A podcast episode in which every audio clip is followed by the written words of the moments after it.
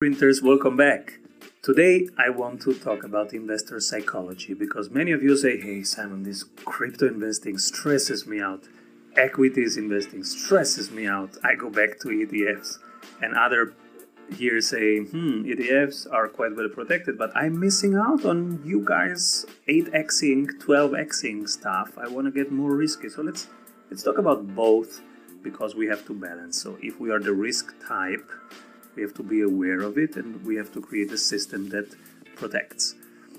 And if we are the safety type, we need a system that helps us also gain the upside and not just protect the downside. So, in both cases, we need systems.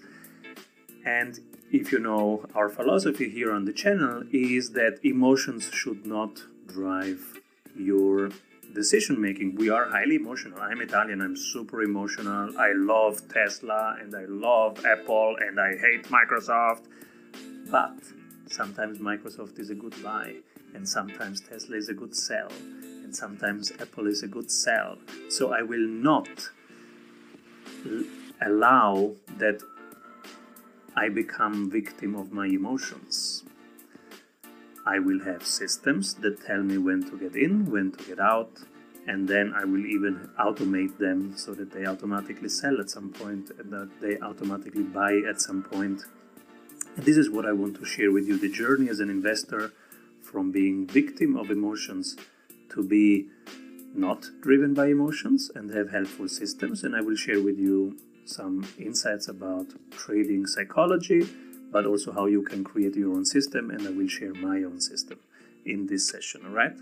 So, and uh, by the way, let me share with you that I am drinking tea as I talk to you and thank you to Greg in our community who is an amazing friend that gives me tips on where to learn about tea and where to buy good teas because yeah, it, that is for me one of the habits and one of elements of my systems that really helps me be just a calm um, follower of my own system. So let's grab a tea and jump into systems right now. So there are personality types. We have to think about risk reward and risk appetite, and we have to think about stages, right? And there are some pretty cool books and articles there.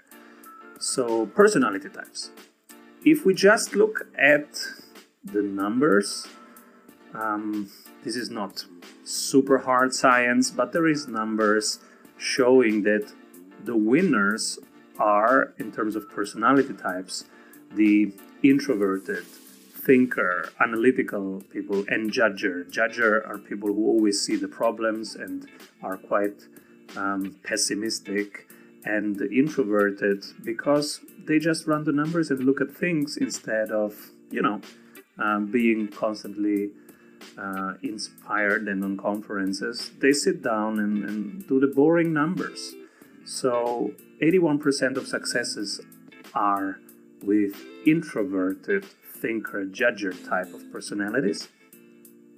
If you are like me, you are exactly the opposite, right? So you would be one of the losers, and I would definitely be if if if I would allow myself to go just with my intuition because um, I'm a feeler, perceiver, intuitive person, and so I would jump from from Tesla to Tesla instead of staying three years with Tesla, for example. And um, the feeler perceiver types need systems even more than the others because the others have the discipline to run the numbers. And so this is why it's important that you you do a quick check and an awareness um, of which type are you. I don't think you have to go to any websites and do analysis. I think just you know yourself. Um, what are your patterns? How do you tick? What moves you? And then create a balance in there. What is the element that you need more of? Build it into your system. Then there is risk appetite. Some people are risk lovers and some people are safety lovers, right? The risk lovers, they go hard into a few equities, into a few cryptos. They love crypto, of course, because, yeah, it's high risk, high reward. This is where money is made. They run into dips and they buy more they need a system to protect themselves from the wicks down because you know you can have 90% drawdowns in crypto and in growth stocks as we are seeing them. So they need a system that protects them from the downside. And then there is the safety lovers. Safety lovers are people who can tell you everything about ETFs and they have a utility ETF right now and an energy ETF and a commodity ETF and they have emerging markets. Um, iShares emerging markets and the iShares large cap and iShares mid cap and some Nasdaq and some no the Nasdaq is too risky for them. Um, they have some S&P 500 and so they have a very good protection from the downside. Congrats. They need a system that helps them, you know, also gain from the opportunities, also having some upside exposure, not just downside exposure, because an ETF will never 12x. Um, however, however, however, the length of your life is, even with modern medicine. And then you have investor stages, where basically at the beginning, whenever you start, of course, you are more frantic and sporadic, and then bit by bit, you go through the six stages, and uh, there are there's an article that describes those six stages. Happy to share it with you. And then there is a book that I really like by Jake Ryan, uh, and it's called Crypto Investing in the Age of Autonomy, and it's really good. He describes his own system, and uh, it's he he went through all the six stages, and it's really cool. Now let's see if I can share the six stages article with you. Yeah, I think I can. So strategysprints.com slash blog. I'm I wrote about the six stages from you know being at the beginning very victim of emotions to seeing the full picture to have, building your own system and what that means for you. So six six stages. And stage number six described very well by Vadim Graifer uh, is what I summarized here. Um, basically you have rules and you follow those rules, those rules protect you, but they give you also upside uh, chance. So if you want to check that, it's um, strategysprints.com slash blog, six investor stages, the name of the article. Um, and now let me share with you the practical side, right? So the practical side, really, if you ask me, is that you need those, you need a system and Depending on your type, it needs either to protect you from risk or to give you more exposure to the upside. Um, but the elements are the same for both, how you create it. Stage one, you create your portfolio construction. So, how much do you want in what? For example, real estate, how much do you want? I want 20% for my age and my risk appetite and my type and my goals uh, for me 20% real estate is the right thing. And then how much crypto exposure do you want? And how much equity exposure do you want? And maybe how much cash do you want? And then maybe you have alternatives also. But for example myself right now it's 20% real estate 35% crypto exposure 35% equities and 10% cash. That's what i mean right now and in some stages of the year I move to more cash, up to 20%. Um, if I see that we have rotations into bear markets, because that's where I want to buy, and I move to less cash um, in other phases and cycles. And I always have my current and my ideal visualized so that I know what to rebalance, when to rebalance. I also think about the categories that I want to have how much is in store of value, how much is in smart contracts layer 1, how much is in smart contracts layer 2, how much is in metaverse, etc. And I have a risk distribution, of course, how much safe uh, plays and how, how much do I want to have in very risky plays. Same thing with equities. Where is my biggest allocation and where do I play more speculative bets? And it's really important that you have an entry system and an exit system. For example, right now, this is my current buy list. I will buy Tesla at 835, I will sell at 100 uh, 1480, whatever happens.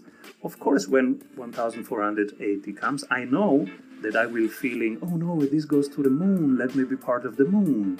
But I will not let that emotion make me a victim. You know, I will have set that limit order already and um, it will sell automatically. I don't have to follow my emotions, I just follow my system because I trust my system because it's um, enough months and years that I'm using it. And then I have my checklist what do I do in weak markets and strong markets? But basically, this is the system. This is the system. And then I have a few more rules that I don't go for 100x, I go for 10x. And for 10x, because I want to put in also just one hour per week. And um, I just need to hit three uh, winners and seven losers. And that's realistic with my capacity, time capacity, and intellectual capacity. So, yeah, I limit myself to a few assets and that's a system, as you can see right now. So I drink my tea, chin chin. And um, I'm not um, driven by emotions. So if now friends call me and say, oh my God, you have to go in there, I say, yeah, thank you for the input. And maybe it becomes part of my research uh, tomorrow morning, but maybe not. You know, my, my research is independent of what happens. Um, and I have in there um, numbers and uh, I feel emotions, but I don't let emotions drive me. And based on the numbers, I will improve the system, do more of what works, do less of what doesn't.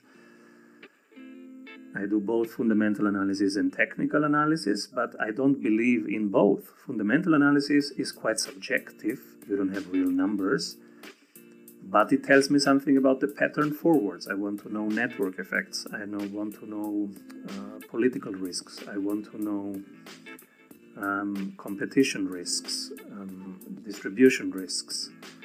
All these kind of things I want to know because it tells me the risk. Now, that's not a hard number. It's subjective. It's not objective. But it tells me something about future pattern, and that's what I want to know.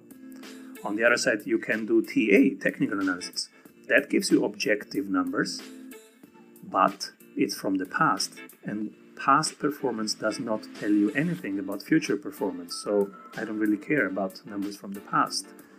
That's why I do TA just to determine entry points, but I don't rely on it because it's the past and the past doesn't tell anything about the future. There, Max Keiser said that TA is um, astronomy No, astrology. TA is astrology for men. I think he's right.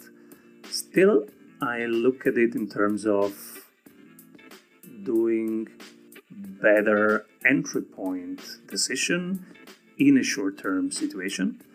So I still use them, but I do not completely rely on them. I comply, I rely on the full system and rebalancing and learning month by month, year by year, and becoming better and going through the six stages and staying in stage 6 and finding back to stage 6.